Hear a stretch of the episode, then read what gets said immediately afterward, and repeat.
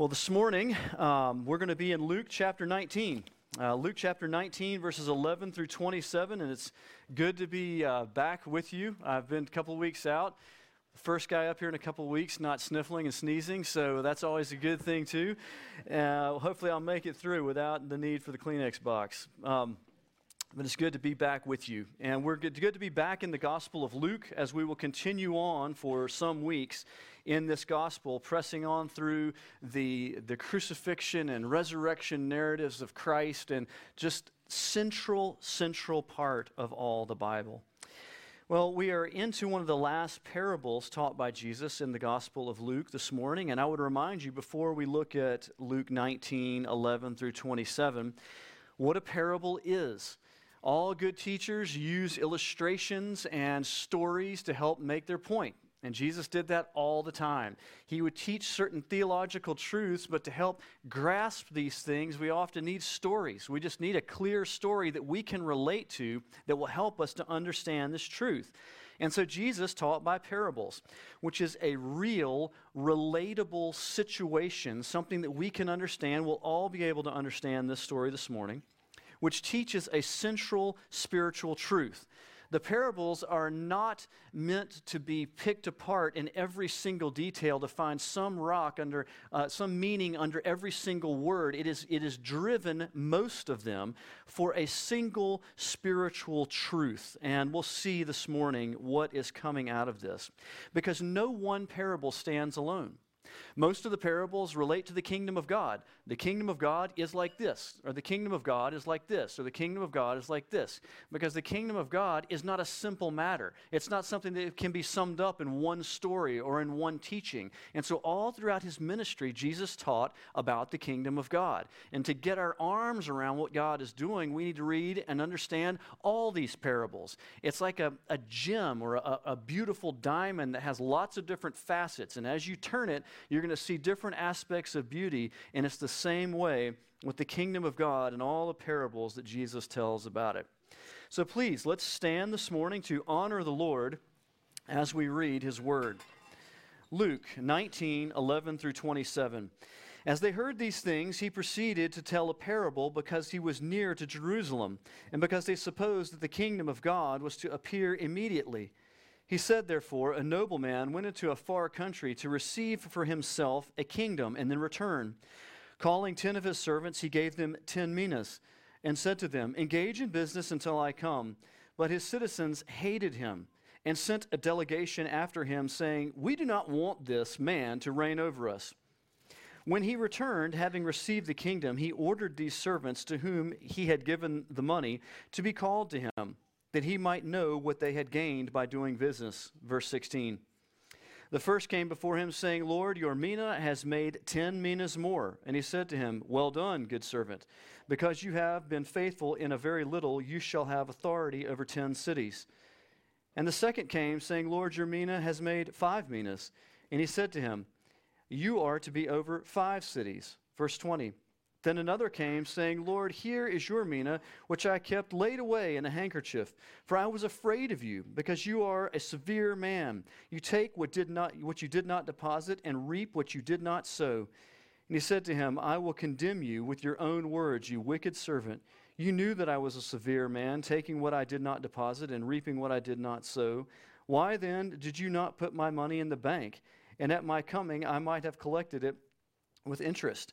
And he said to those who stood by, Take the mina from him and give it to the one who has ten minas. And they said to him, Lord, he has ten minas. I tell you that to everyone who has, more will be given. But from the one who has not, even what he has will be taken away. Verse 27 But as for these enemies of mine, who did not want me to reign over them, bring them here and slaughter them before me. May the Lord bless the reading of his word. Please be seated.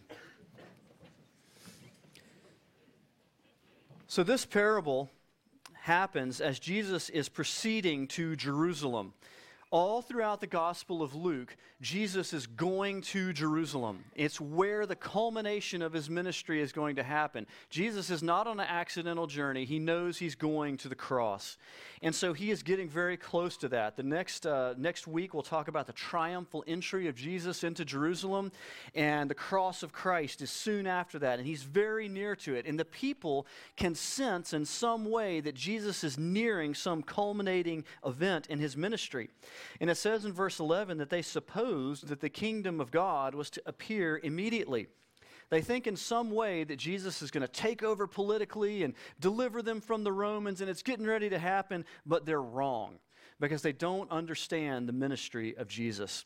And so Jesus tells them this parable to begin to help them and us understand that there's going to be a period between the inauguration and the completion of the kingdom of God. And in the midst of that, there is a duty for us, a way in which we should live, which we are taught by this story. And so, overarchingly, we have a nobleman going away to receive a kingdom, but will return when he has been given that kingdom. Which for us is an understanding that this is the second coming of Christ when all is accomplished and Jesus has been fully given his kingdom. He will return as is the king in this or the nobleman in this passage. But in the meantime, he entrusts stewards with funds to be invested in his absence, that when he returns, he might reckon an accounting of what has been given to these people and what they did during his absence. And so, spiritually, this speaks to our faithfulness and our fruitfulness as people living with what God has entrusted us. There is an expectation of growth through application. So let's look through the parable here. In verse 13, it says that this nobleman calls ten, calls his servants, calls ten of his servants, and gives them ten minas, and says to them, engage in business. So a mina is about a hundred days labor wage. So it's a good amount of money, not some extravagant amount of money, but it is a significant amount of money that he entrusts to 10 different people and tells them, go engage in business. He doesn't say, I want a certain amount of money back, and he doesn't, it doesn't say that it's a debt to be repaid, but there is an expectation that with a true and earnest heart, they will take what has been entrusted to them and they will go out and do something with it and seek to engage in business. They will seek to invest what is there that a return might come from it. Well, as soon as this nobleman goes out, a delegation of the citizens mutiny against him. And this is important. And the second part of verse 14 we do not want this man to reign over us. So as soon as this nobleman leaves, the people say, we don't, we don't want this guy. This is not who we want reigning over us. And there is a rebellion amidst a certain part of the people. And we're going to see this comes back into play later on. But not with all of them. Some of them obey and they do exactly what the king has entrusted them and commissioned them to do. So we see in verse 15 that the king does return. It's important that this is not the only parable that's like this in the Bible. There's at least four other parables that speak in some way along these exact same lines. And, and some of the other ones more emphasize the idea of people thinking that he's never going to come back. He's gone and he's never coming back. So we're going to do whatever we want to do. In this, there's very little emphasis on the time. He goes and then he comes back. But he comes back. And that's the important thing because the Bible is always talking about the second coming of Christ. And those of us that lose sight and lose interest and lose heart in the second coming of Christ, we need to be reminded by these parables that Jesus is coming again. So, verse 15, when he returned, having received the kingdom, he ordered these servants to whom he had given money to be called to him that he might see what they had gained in doing business. So there was a reckoning. What is a reckoning? A reckoning is when you are called to account, to speak about what it is that you have done and give an account for yourself. And one of the things that must not be missed here is that we will all, every single one of us here, stand before the throne of God and give an account for our lives before Jesus. And that is a sobering thing. And so we'll, we'll go with that more here in a moment. But these are called to give an reckoning, an account. So the first comes And the one mina that he had in verse 16 says, I have, I have now 10 minas. So it's a thousand percent increase in what the Lord had given to him and what he brings back. That's an enormous uh, growth in what has happened there. And so he says, Well done. You are faithful. And it, it, sort of reminds us of another parable of Jesus, the parable of the soils, the good soil where the seed is sown and, and a great increase comes out of it. And the, the cares of the world and the worries of life don't choke these things out, but instead there's a great fruitful increase. And so the nobleman says, Well done, my faithful servant. And he rewards him further. He gives him, uh, let's see, 10 cities, is it? Yes. Uh, you'll have authority over 10 cities. So it's an enormous reward in the coming kingdom, the kingdom that he has now brought with him. There is a great reward there. Then we go to the next guy, and this is very important. His one mina has become five. So half as much. Is he disappointed? No. He's pleased, and he rewards him proportionally within his kingdom. And this is very important. The person that he is not satisfied with is in verse 20. And so let's look at that. One mina for one mina. But the issue is not necessarily the return. The issue is the faithfulness. What is the explanation that the third person gives? He said, Lord, in verse 20, here is your mina, which I kept laid away in a handkerchief. So he just folded it up and stuck it in a drawer. What had the nobleman commanded him to do? He said, Go and engage in business. Go do something with this. Don't stick it in the drawer and leave it there until I get back. So, the main thing here is that he did not obey what he had been asked to do. He had been charged to go do something, and he did not do it. But why did he not do it? It says he hid it in the handkerchief because I was afraid of you. So the Bible talks in a number of ways about the fear of God, and, and we'll talk about that more in a moment, but this is, this is not that type of fear. He's literally afraid of him. And so, because he knows he is severe, he does not obey him and just sticks it in the drawer and does not obey. So, for the sake of fear, he is unfruitful during the period of absence. And so the nobleman is very uh, upset with him. In verse 22, he condemns him. He reprimands him. Why didn't you do something simple at least? You could have just put it in the bank and it would have earned interest and I would have been happy with you. Why did you not at least do something related to what I have asked you to do instead of nothing? And so, because he was unfaithful and full of fear and unfruitful, what he has is taken away from him. And what was entrusted to him is given to someone who is, in fact, faithful. And it's given to the person that it was the most fruitful and the most faithful. And so in verse 25, we go back to the rebellious group of people that said, We don't want this man as our king. And they say to him, Lord, he already has 10 minas, which means this is not fair. Like this, this, is not, this is not the way we think this thing should work out. But it doesn't matter because the king is the one that is in charge of issuing out what belongs to him. And he says that this is going to happen more often.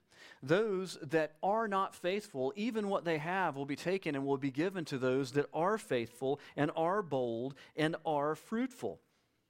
And so in verse 27 is the end of those that finally reject the king, and it's a sobering end. Those that say, We don't want this man as our king. When he returns in verse 27, he says, But as for these enemies of mine who did not want me to reign over them, bring them here and slaughter them before me. So there is death for those that ultimately and finally reject the reign and the authority of this king. Those that had been given various opportunities and various entrustments, but they will not submit, and they continue in their stiff necked defiance of the reign of this king that ends in death. And so, this is a sobering story, not a light story, not a simple parable.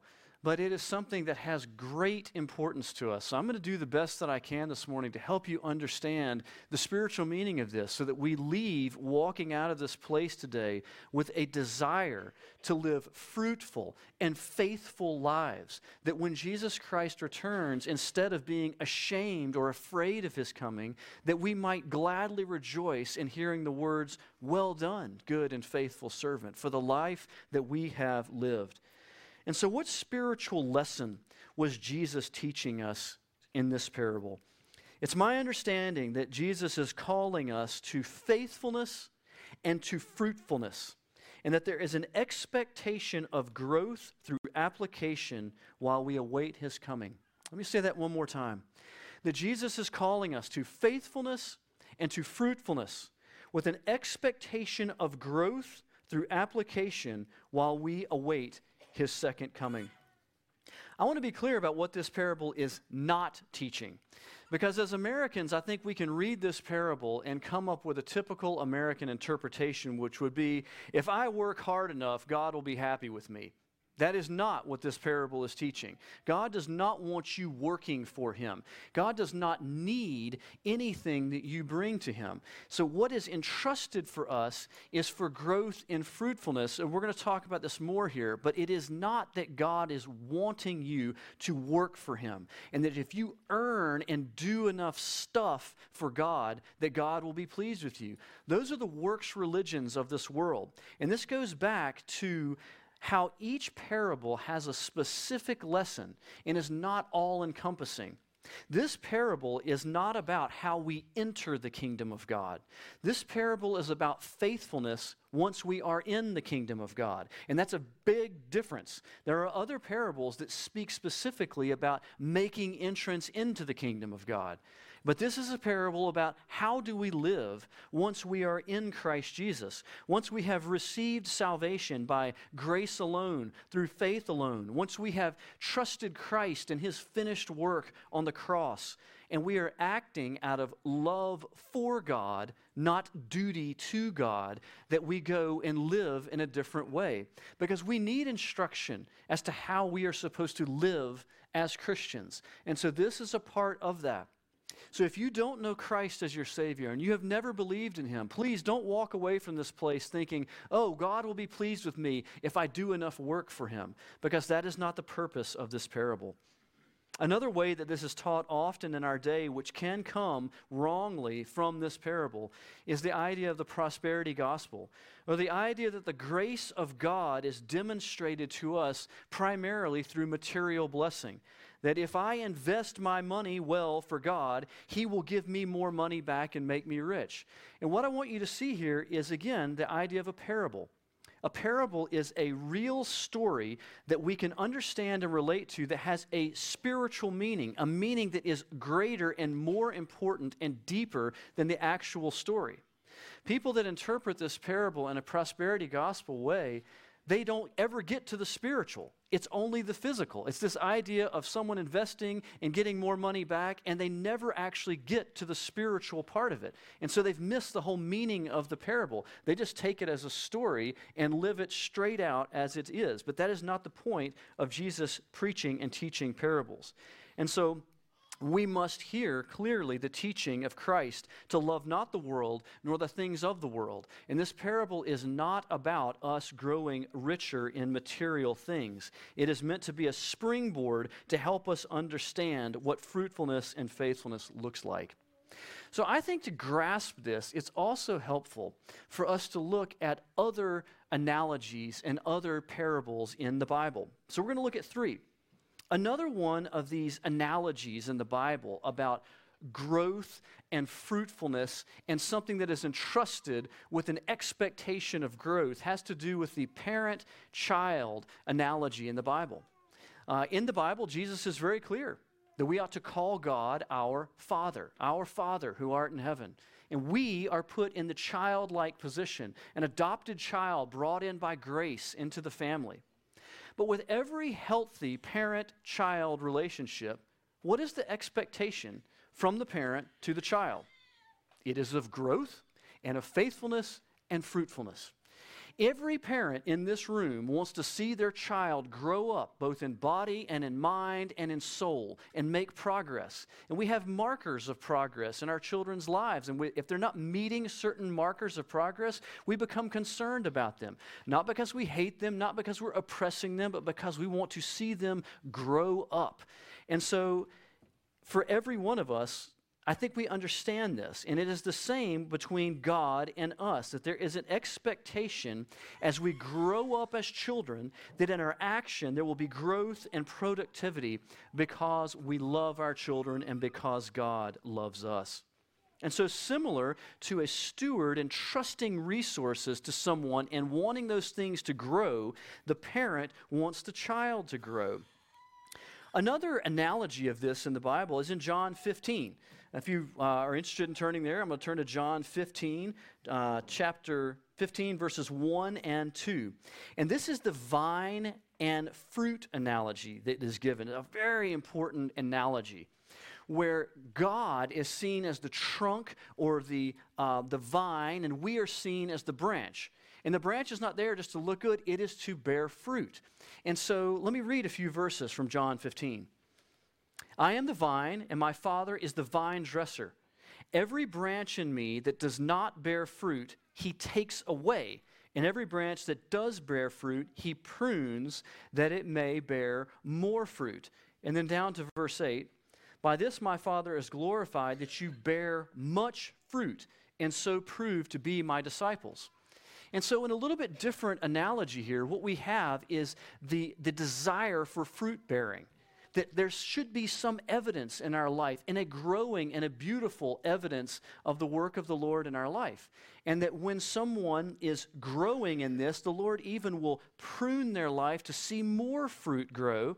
But if there is no fruit, the branch is cut off and taken away, which is similar to what we see here in the parable this morning of what is, ha- what is not used is taken away. It's a similar concept. But in the fruit bearing analogy, there is the expectation of growth and of faithfulness. And if you have a branch that is shriveled up with no fruit on it and it's diseased, there is what? There's a problem. There's something not right here that needs to be addressed. And it's not okay for a person to be in Christ and bear no fruit. It's not okay for a child to grow, to physically grow up, but make no progress. And it's not okay for a person to be entrusted with the resources of God and do absolutely nothing with them.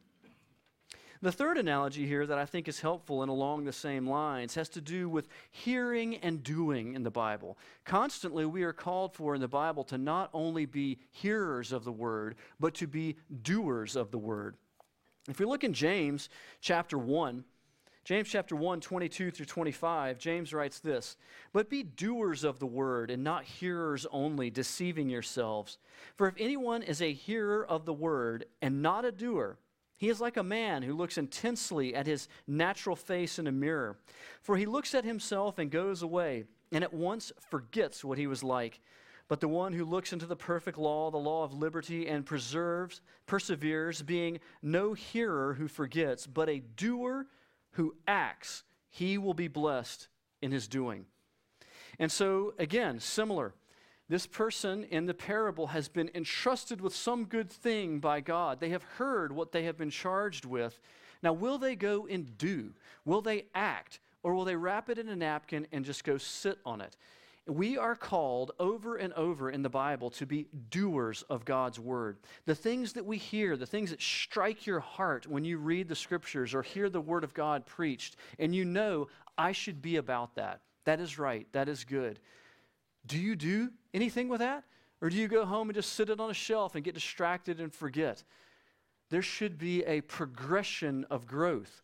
It's important that in this parable and in every single one of these analogies, there is a progression over time. It takes time for a fruit bearing tree to bear fruit. If you've ever planted a fruit tree, it can be frustrating. You go for years with no fruit until this thing reaches fruit bearing age, and then all of a sudden you start getting fruit. But you start getting fruit eventually. You can have investments that you invest in, like, man, nothing is happening here. But then eventually the investment begins to pay off. We, we can have children that are a struggle for a time, But over time, the Lord honors our efforts in their lives, and we see good things come from that. And so, hearing and doing. There's a problem with stunted child growth. There's a problem with non fruit bearing trees. And there's a problem with hearing only and not doing. So, in our parable today, Jesus is clear that in the interim between his ascension to heaven and his second coming, in this interim period, that our lives ought to be variously marked by fruitfulness and faithfulness. And I think it's interesting in this parable and every other one that's similar to it, there's not just one example of the amount of return. There's various returns, which means our lives are going to be variously marked with the work of the Lord. We are not all going to look the same in the way that we serve the Lord because each of us have been entrusted by God's Holy Spirit with different gifts and different abilities. And the fruitfulness and the, the use of those things are going to display themselves differently in different people's lives. God is not looking for us to all be the same and do the same. He is calling for us and requires of us to be faithful, to act, to do something. Don't wrap your talents up and stick them in a drawer and do nothing with them. That is what is unacceptable to the Lord Jesus. Every great Christian biography I have ever read whether it be a missionary or a preacher or a businessman or whatever it may be that I have read, not a single one of these biographies were ever written about a person that had a life of much personal relaxation, that was well entertained, and went out and served the Lord when it was convenient to them. Never. You will not find any biography like that on that shelf back there. Instead, the biographies that are written, the lives that we want to remember and are inspired by, are lives of Christian people that were deeply faithful. And because they were deeply faithful, they were deeply fruitful. And they wanted their lives to be poured out in service to Jesus Christ. And they were constant, earnest, true hearted spiritual efforts in their life that the Lord God honored and brought great fruitfulness out of their lives in blessing other people and the church. And so I would ask you, how about you? You who have been called by God to salvation you who have been forgiven of your sins by grace and by truth, you who are God's workmanship, I encourage you to see and remember Ephesians chapter 2 verse 10 after this wonderful passage of how we've been saved by grace through faith and it's not us that should boast and it ends this way in Ephesians 2:10 for we are his workmanship created in Christ Jesus for good works which God prepared beforehand that we should walk in them. God has a plan for your life. This parable is setting out the idea that there is an expectation of faithfulness and growth. But it is very specific in your life. God knows your name and has made you in a certain way and given you certain gifts and talents and abilities.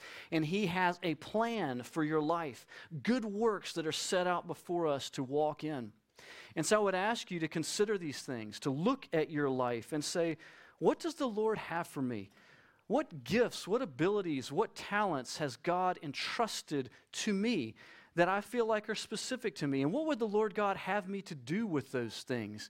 And Lord God, help me to be busy with these things. Help me to go out and serve you, not out of some sense of duty that I am earning your favor, but because I love you I want to serve you, and I want to go out and be faithful with what has been entrusted to me.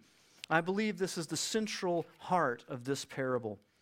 And so, what does this faithful and fruitful Christian life look like? I'd, I'd, like to give you four things just to kind of hang some thoughts on. What does this faithful and fruitful Christian life look like? Well, I believe it is first, it must be characterized by a love for Jesus and looking for his coming a love for Jesus. The, we don't get the sense from this parable that these servants just did this out of a great sense of duty, that they were glad to serve this king. Whereas others hated this king and were mutinying against him, they accepted his kingship and served him with love and with gladness. And so it should be with us that we should love Christ and look for his coming, and that we should be faithful and steady and expectant and hopeful and joyful in the way that we serve the Lord every day. Second, I believe that this faithful and fruitful Christian life must be marked by holiness. It must be marked by a striving to obey the commands of God. Jesus says, if, we lo- if you love me, you will keep my commandments, and my commandments will not be burdensome. That's a beautiful passage. We cannot say that we honor this king, this soon and coming king, when we disobey his clear moral commands. And so our life must be marked by holiness. So, a love for Jesus, a desire for holiness, a striving for holiness. But then, third, a missional life a missional life where we are seeking the souls of other people. The economy of the kingdom of God is not the same as the economy of this world. That's where, if you never get past the, the parable story to the spiritual meaning behind it and stay only with the monetary example given, you've missed the kingdom of God. The kingdom of God is not made of money and investments and the buying and selling of properties. Jesus came to do what? To seek and to save the lost. The kingdom of God is about the salvation of souls and the glory of God through the redemption of men and women and boys and girls. And so, any person that is truly faithful and fruitful in the Christian life is going to have a deep concern for the souls of other people before God whether it be souls in your own family, in your neighborhood, in your workplace, or the souls of lost people that have never heard the name of Jesus Christ in another land. We must care about the souls of lost people, and we must tell them about Jesus. So, the fourth thing, I believe, of what a faithful and fruitful Christian looks like is that they are marked by sacrificial service. We are marked by love for Christ. We are marked by holiness. We are marked by a missional attitude towards lost people, and we are marked by sacrificial service, a care for the poor and the needy. Uh, just last week, Jenner talked about this some. We are marked by mercy towards the sick and the weak and the elderly, sharing in the sufferings of Christ by serving them. And so, all of this increasing and growing in our life is what a, a faithful Christian, a, a fruit bearing tree, a steward that is faithful with what God has given them looks like. And so I would ask you if someone was observing your life, this, is, this parable is about someone looking at the lives of other people. If someone was observing your life as an objective outside observer, what would they see? Would they see a life marked by a genuine love of Christ, um, a life marked by holiness and missional, sacrificial service? Or would they see a very materialistic, self centered life? Because we will all one day give an account for our lives before Christ. We will all stand and give a reckoning before the Lord. And may we be found faithful and not fearful, so that in that day when we stand by grace and because of the cross of Christ Jesus, there may be no fear in how we have lived our lives. Let's be honest that the life goals of most Americans do not revolve around these things. Most American lives are not lived for the love of Christ and the glory of God and missional and sacrificial living. The typical American life is very self centered, related to self image, related to entertainment, related to self preservation through affluence. They do not want the kingship of Jesus. We don't want this man ruling over us. So many people feel that way about Jesus. I don't want Jesus ruling over my life. But those who love Jesus are glad for his kingship and glad for his lordship and know that the way of Christ is a way of blessing and a way of life. And so I would end by hearing these words of Jesus in Matthew chapter 6 verse 33. Seek first the kingdom of God and his righteousness and all these things will be added unto you. Let's pray together. Lord Jesus, I thank you for this parable and for this time together. I pray for these things. These are this is a sobering passage. It makes every one of us, including myself, take deep stock of my life. What, what am I doing with what has been entrusted to me? I thank you, Lord Jesus, for your grace and your mercy, for I know that it is impossible that I work my way into the favor of God. It cannot be done. Only by the cross of Christ and the grace of Jesus extended to me can I be saved. But Lord, I know that through this, I have a great desire to serve you because I love you and I've seen the salvation of God in my own life and I desire to see it in other people's as well. And so I pray for our church. I pray for every single person here today that we would desire to serve you out of a great passion and a great love, and that we would be reminded again of your second coming. And that we would not be idle in our lives, but that we would see ourselves as stewards entrusted with gifts and that we would go out and serve and use those things. And as the parable says, do business for God, that we would be faithful, engaging, and seeking to honor the Lord in our life and, and follow the leadings of the Holy Spirit as to what we should do and say and be each day. Because all those leadings always take us to a place that is beyond ourself, a place that is fearful. But Lord, I pray that as a people, that we would not be fearful, that we would not be marked by a fear of the world, but instead would be marked as those who are bold and courageous and seek to live for out of a love for Jesus, missionally and sacrificially, and that the world would see the goodness of God in our lives. We love you, Jesus. We pray these things would be true of us. In Christ's name we pray. Amen.